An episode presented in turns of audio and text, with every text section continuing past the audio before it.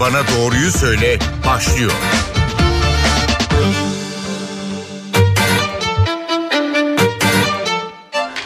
Merhaba NTV Radyo'da Doktor Bana Doğruyu Söyledi. Sağlık gündeminden aklımıza takılan soruları uzmanlarına soruyoruz. Bu hafta bağırsaklar neden ikinci beynimiz? Sağlıklı bir bağırsak ve sindirim sisteminin bağışıklık sistemi üzerinde etkisi nasıl olur?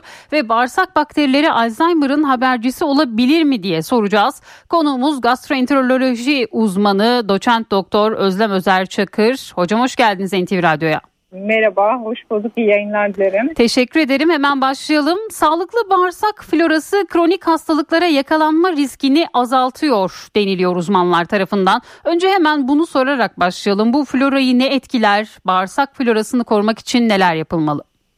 Şimdi biz artık son zamanlarda bağırsak florasının ne kadar önemli olduğunu çalışmalarla çok daha iyi anladık açıkçası. Ama bunu e, milattan önce 500 yılında Hipokrat söylemişti. Hipokrat demişti ki bağırsaklar hastaysa vücut da hastadır, vücudun geri kalanı da hastadır diye.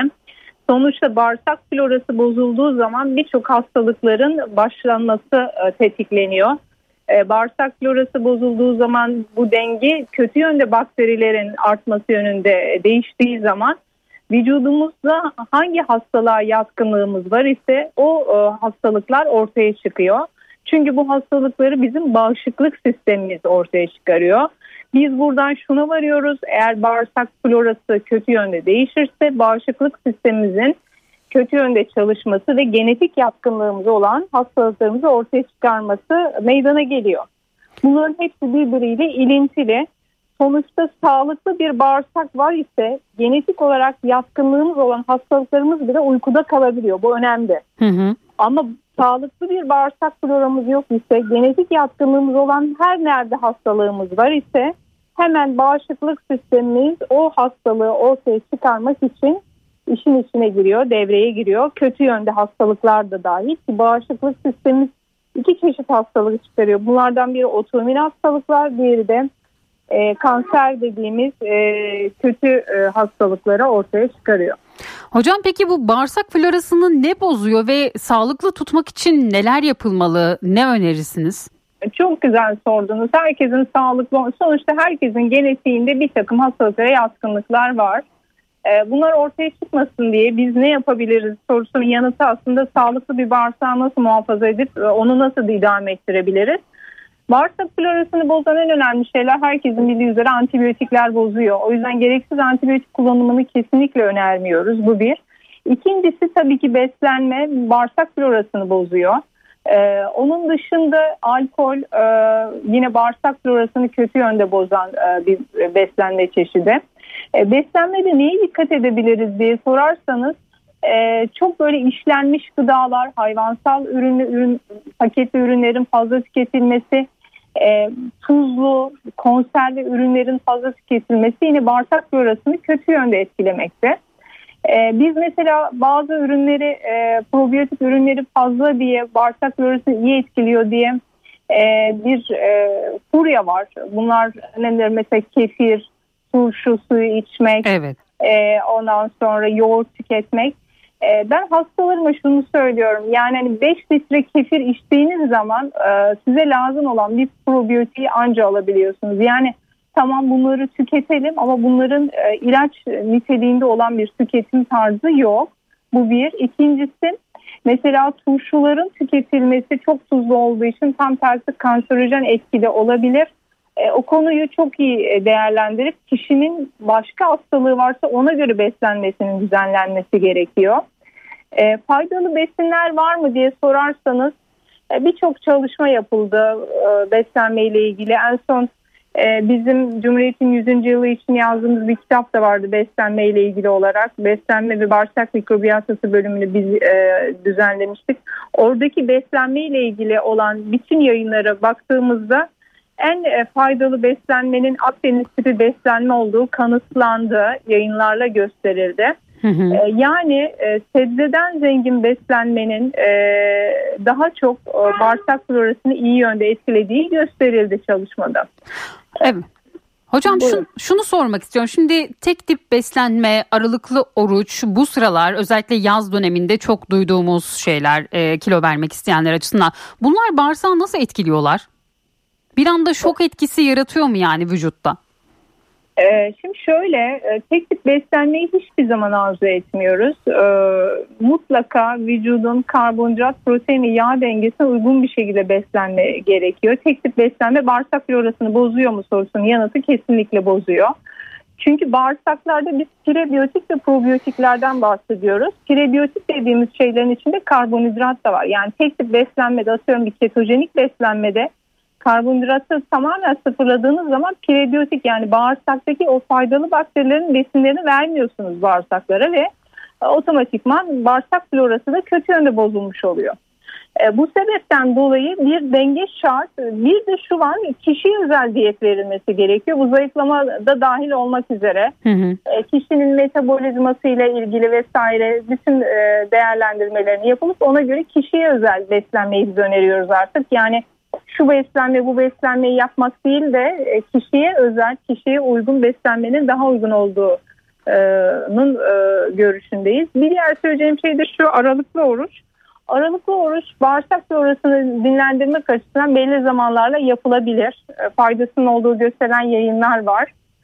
Ama aralıklı oruç yaparken de beslenme sırasında dengeli beslenmenin, kişiye uygun dengeli beslenmenin yapılması gerekmekte. Yani ne de olsa ağır, e, aralıklı oruç yapıyorum deyip de e, karbonhidrat ağırlıklı ya da işte canımın ne istediğini yerim diye düşünmek de herhalde yanlış bir düşünce. Tabii ki kesinlikle. Her türlü aralıklı oruç bile yapsanız ki sürekli zaten onu da önermiyoruz. Ama aralıklı oruç bazen yapılabilir mi? Evet yapılabilir. Ee, ama yapıldığı zaman da mutlaka beslenme süresi zamanı boyunca her şeyi yiyebilirim değil. Dengeli beslenmenin ve sağlıklı beslenmenin önemi var paketli gıda yediğiniz zaman aralıklı beslenmenin, e, aralıklı orucun hiçbir anlamı yok. Ben size şöyle bir örnek vereyim. Hani biz paketli bir gıda yedik ya da bağırsağımıza zarar verici bir beslenme tarzıyla beslendik atıyorum. Cips yedik vesaire yedik, kızartma yedik. Bizim bağırsaklarımız bunu 24-48 e, saatte anca normale çevirebiliyor. Yani siz o bu beslenmeyi yaptıktan sonra bağırsakların e, normal floraya, o bozulmuş disbiyozis dediğimiz kötü bağırsak florasının düzelmesi 48 saati buluyor. Hı hı. Ee, o yüzden hani böyle yapacağım derken florayı bozup bu sefer tekrar bağışıklık sistemimizi kötü yönde etkileyip diğer hastalıkların ortaya çıkmasına yol açılabilir. Peki diyelim ki biz e, işte paketli gıda yedik, işlenmiş gıda yedik bir kereliğine diyelim ki. Bunu toparlamak için, bağırsakları toparlamak için bir e, tavsiyeniz olur mu? Yani bunu yaptık ama bunu da yaparsak bağırsak florasına zarar vermeyiz diyebileceğiniz bir e, öneri var mı?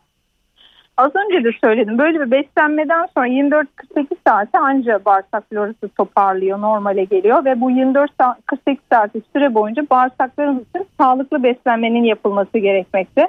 Sağlıklı beslenmeni e, Akdeniz tipi diyet dediğim gibi zeytinyağlı sebze yemekleri tüketilebilir, salata hı hı. tüketilebilir. Hı hı. E, bu beslenme tarzı yapıldığı zaman Akdeniz tipi beslenme bağırsak florası o kötü yönde olan değişimi tekrar toparlayıp 48 saate normale dönecektir. Tabii bunun yanında e, bol su tüketimi, hareketli yaşam önemli bağırsak florasını etkileyen diğer faktörler arasında. E, probiyotik ürünler tüketilmeli mi? E, yoğurt, kefir gibi tüketilebilir.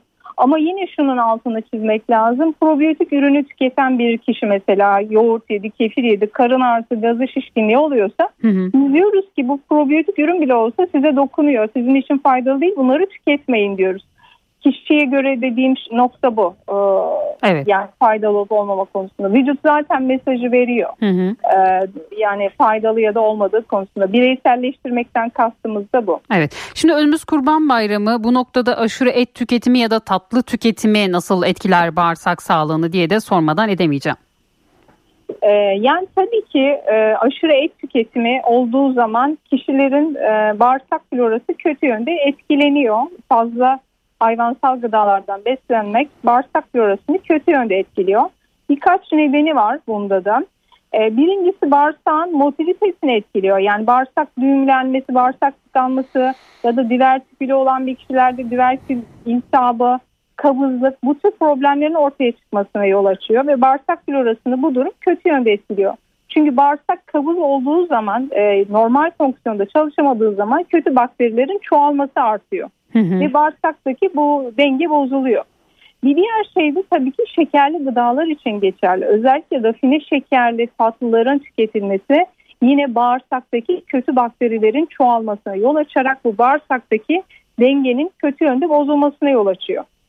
Evet. Şimdi az önce siz de bahsettiniz bağırsak tıkanıklığından. Ee, geçtiğimiz haftalarda bağırsak tıkanıklığına yönelik haberler vardı. Yine vücudun birçok organını etkilediğine yönelik. Şimdi bu bağırsak tıkanıklığına nasıl geliyor vücut? Yani yanlış bir beslenme sonucu mu oluyor yoksa başka tetikleyen unsurlar da var mı?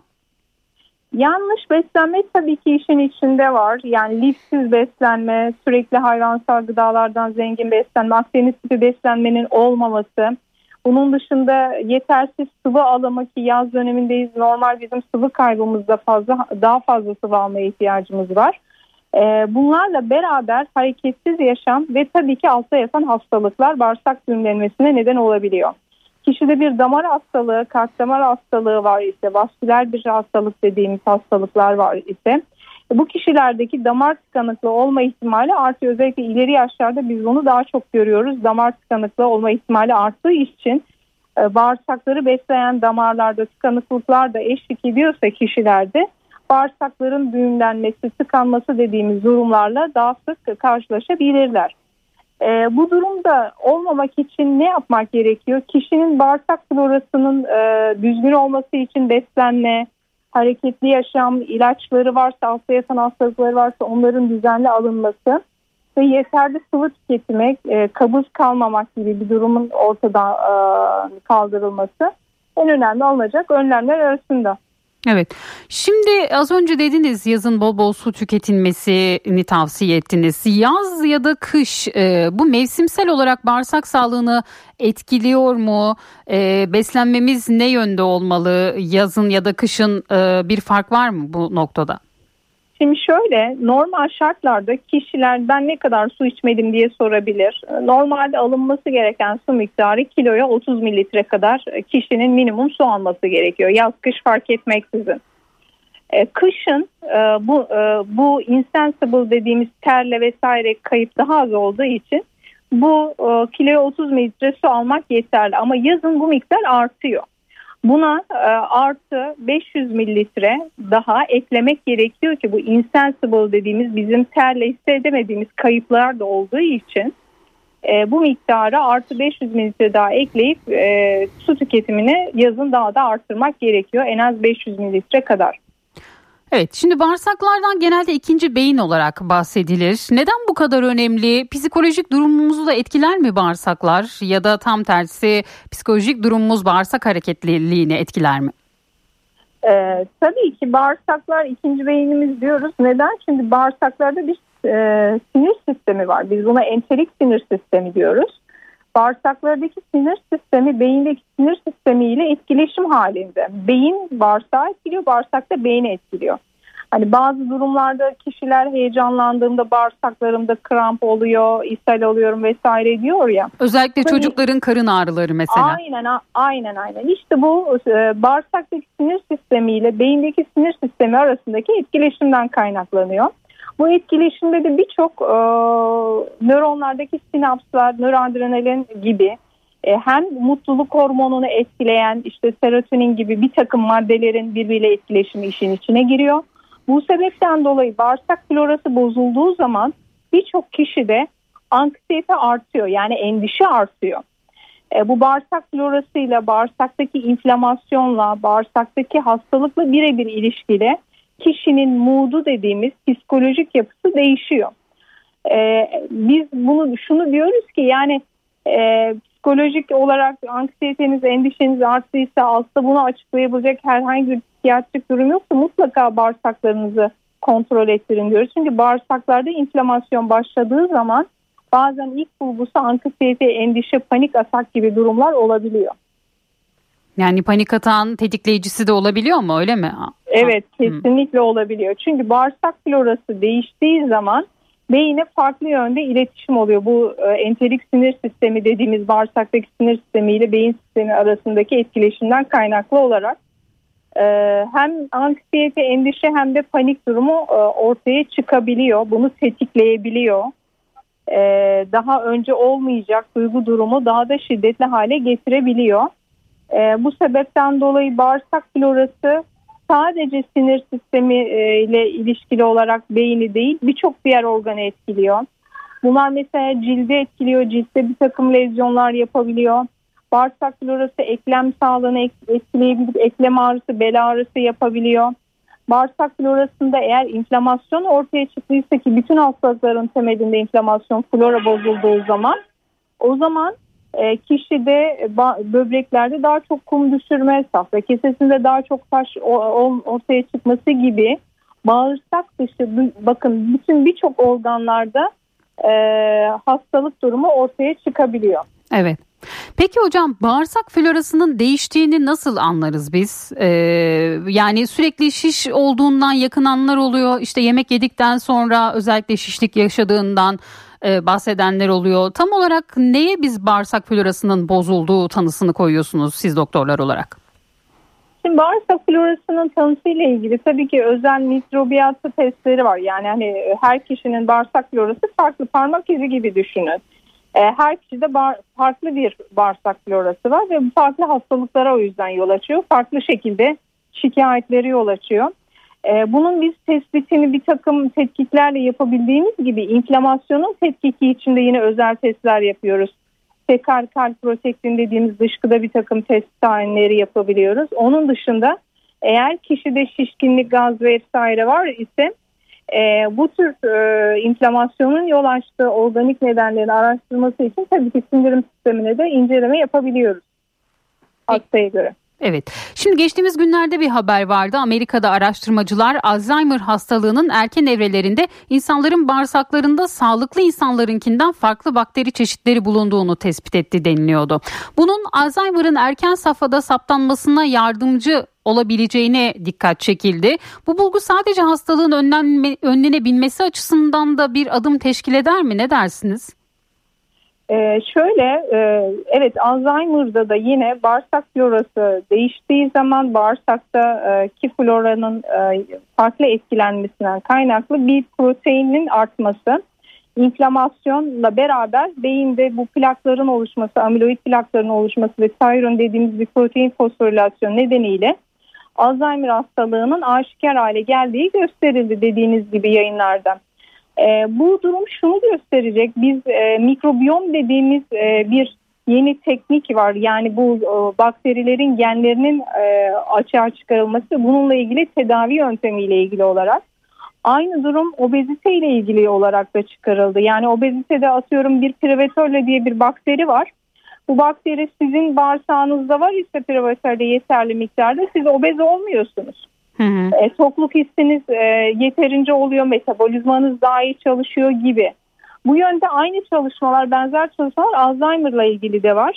E, bu konu gelecekte e, bu bakterilerin, e, izole bu bakterilerin verilerek kişilerin Alzheimer'ların önlendiği ya da işte obezitenin önlendiğine dair şu anda e, bir geniş çaplı çalışma yok. Hı hı. E, bu çalışmalar ortaya çıktıktan sonra bu sorunuzun yanıtına evet e, hı hı. ileriye yönelik bu tür bakteriler kişilere başlamadan verildiği zaman hı hı. önlenebilir e, diye bir cevap o zaman verebiliriz. Ama tabii ki bu bir ışık tutacak yani hani geleceğe yönelik böyle bir umut var. Hı hı.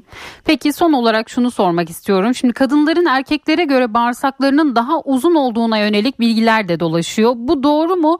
Eğer doğruysa ne kadarlık bir fark var ve bu kadınlar için bir avantaj ya da dezavantajı beraberinde getiriyor mu? Şimdi şöyle kadınlar ve erkekler arasındaki fark hormonal farklardan kaynaklı oluyor. Ee, kadınların işte gebelikte östrojene maruziyetinin daha fazla olması biliyorsunuz. Gebelikte daha çok e, sindirim sistemi problemi olur, bulantı olur, işte vesaire kabızlık e, gibi. Bunların hepsi hormonal faktörlerden kaynaklı olarak. E, kadınların bir çalışmada bağırsaklı erkeklere göre bu hormonal nedenlerden kaynaklı daha çok problem yaşadıkları için kabızlık sorunu daha fazla olduğu için 10 santim kadar e, var, erkeklerden bağırsakların daha uzun olabileceği söylendi. Fakat şöyle Bu bireysel olarak değişir. Yani her kadının böyle olacak diye bir şart yok. E, bu flora da işin içine giriyor. Bağırsak florası da işin içine giriyor. Eğer bağırsak florası iyi ise, sağlıklı beslenen bir kadınsa, e, Akdeniz tipi bir beslenmesi var ise, çok hamur işi vesaire yemiyorsa, kişi ne kadar hormonal dengesi östrojen yerinde olsa da erkeğe göre farklı olarak bağırsakları her zaman uzun olmak zorunda değil. Yani böyle bir mesajla alınmasını istemem. Hı hı. Ama kadınların bağırsaklarla ilgili şikayetleri erkeklere göre daha fazla olmasının en önemli nedeni hormonal nedenler tabii ki. Hı hı. Bu bir avantaj yaratır mı? Yaratmaz genel olarak. Daha fazla kabızlık ve benzeri sorunlara, gaz şişkinlik sorunlarını ortaya çıkarır. Uzun olması e, kişilerde. E, ama bunu nasıl dengeleyebilir kadınlar? E, nasıl bu şikayetlerden e, kendilerini avantajlı hale getirebilirler ya da bu dezavantaja avantaja çevirebilirlerin yolu e, sağlıklı beslenme, akdeniz tipi beslenme, yeterli egzersizin yapılması, e, hareketli yaşam e, gibi konuların mutlaka kadınların e, gündeminde olması gerekiyor sağlıklı bağırsakları için.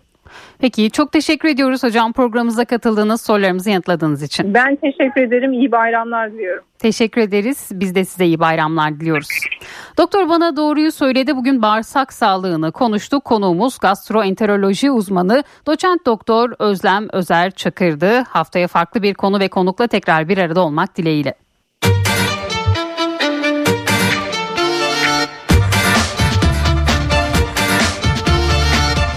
Doktor bana doğruyu söyle.